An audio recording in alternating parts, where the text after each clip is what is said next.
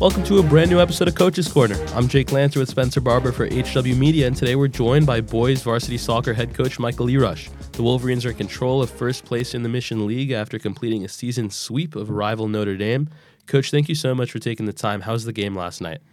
The game was uh, a tale of two halves. Yeah. Um, interesting first half. Um, second half, not really adjustments, just had a good conversation at halftime and, and let the boys be and went out there and enjoy the second half.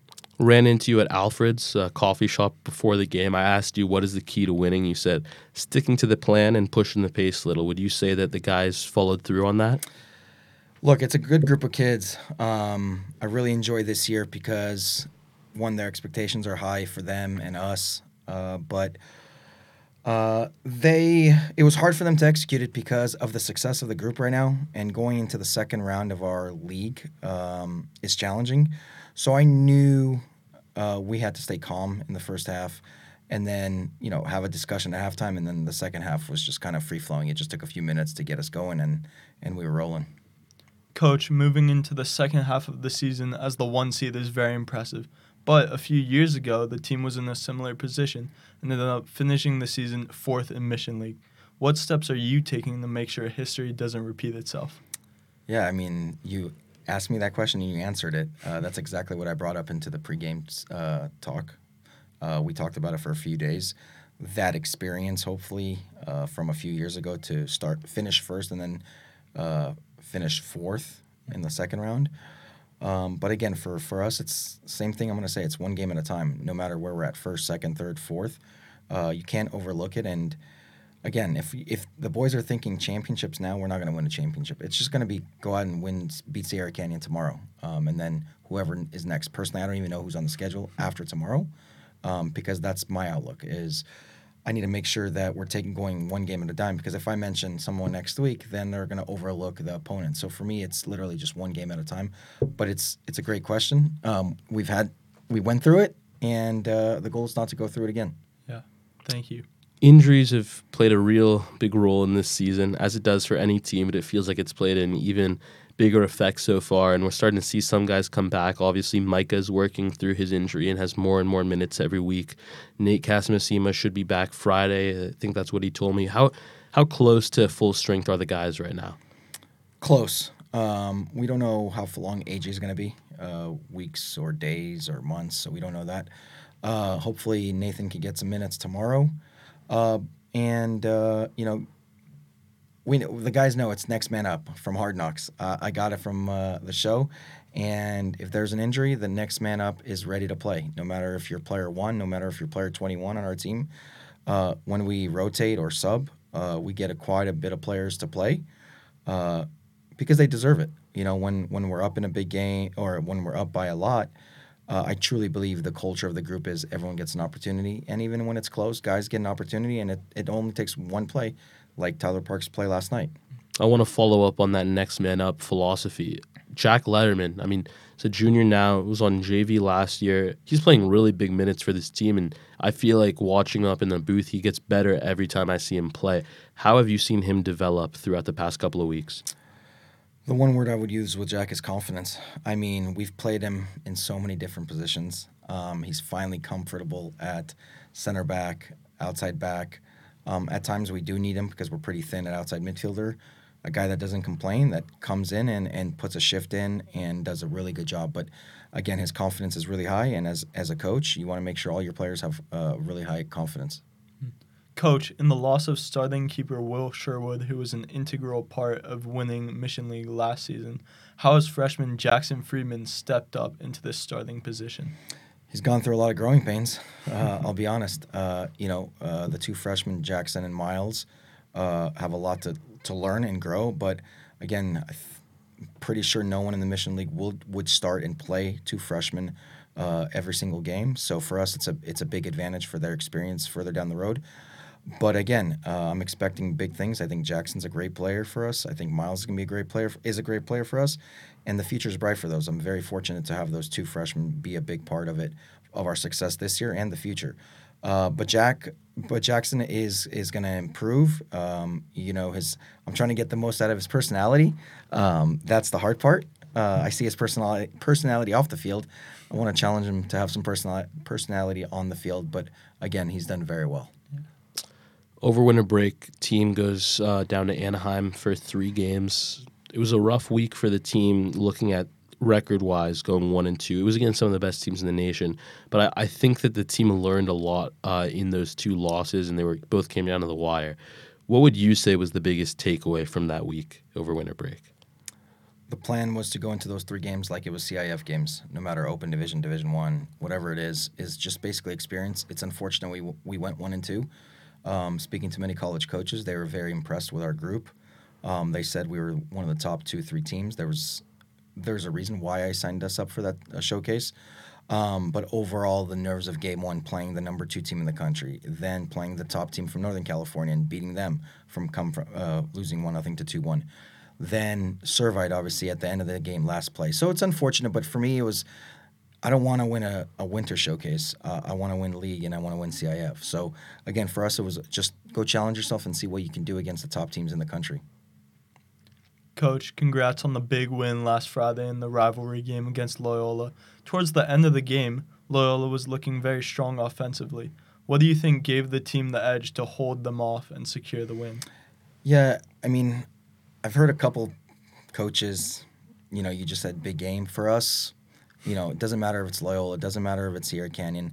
Uh, I don't like to use big. It's just another opportunity. So, again, for an opportunity against Loyola to get three points at home, um, we changed, you know, when we went up 2 1, we did a couple of tactical adjustments.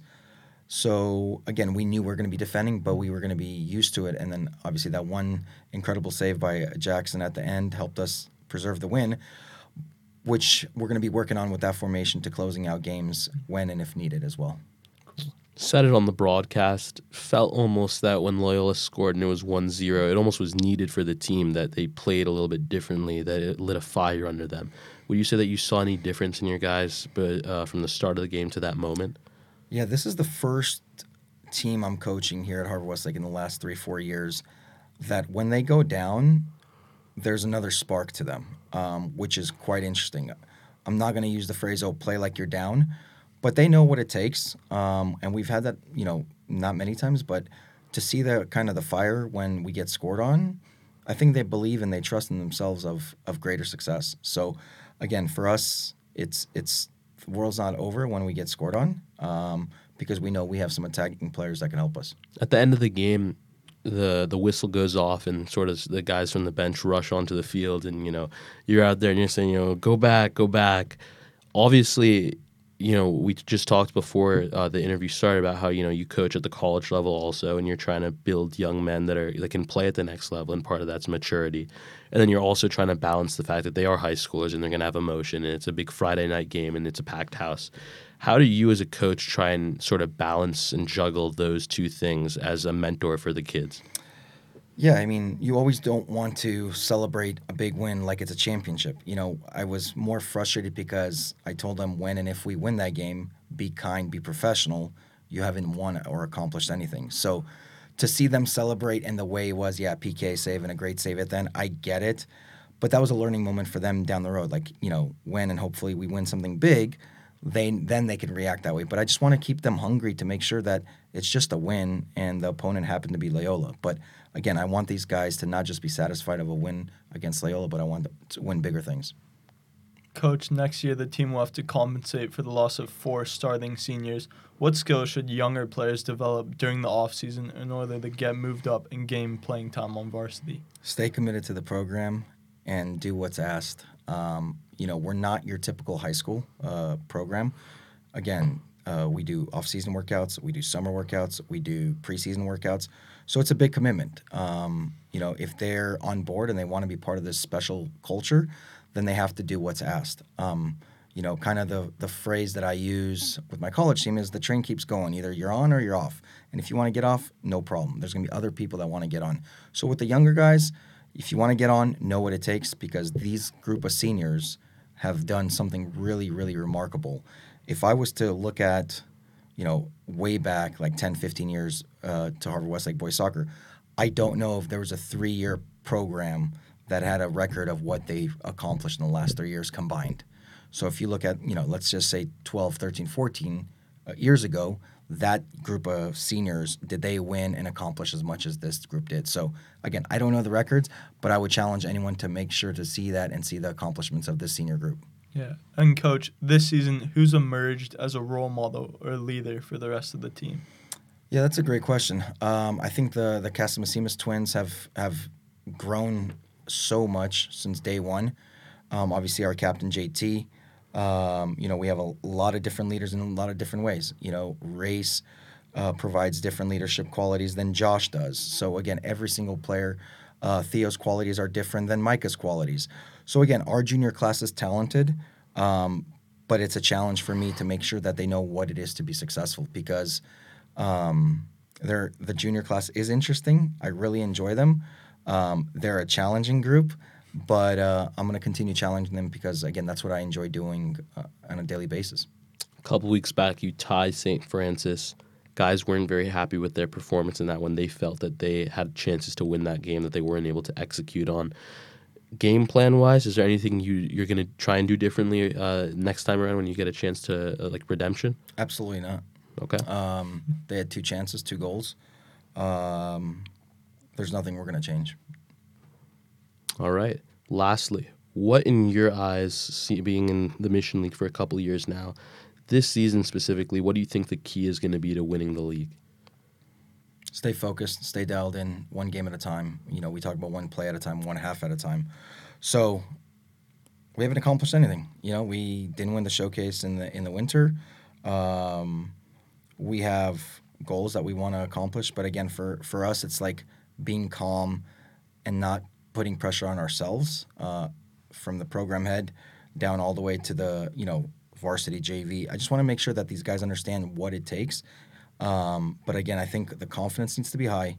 They've got to be dialed in and committed, because yes, we can we can say we're good enough. I think we're good enough, but I think doesn't mean that we are going to win. So, uh, with this group of seniors and this group, um, yeah, the finish line's close, but we're not going to be looking up to the finish line because we still have, you know, every little mark here. We have Sierra Canyon and then whoever we have afterwards.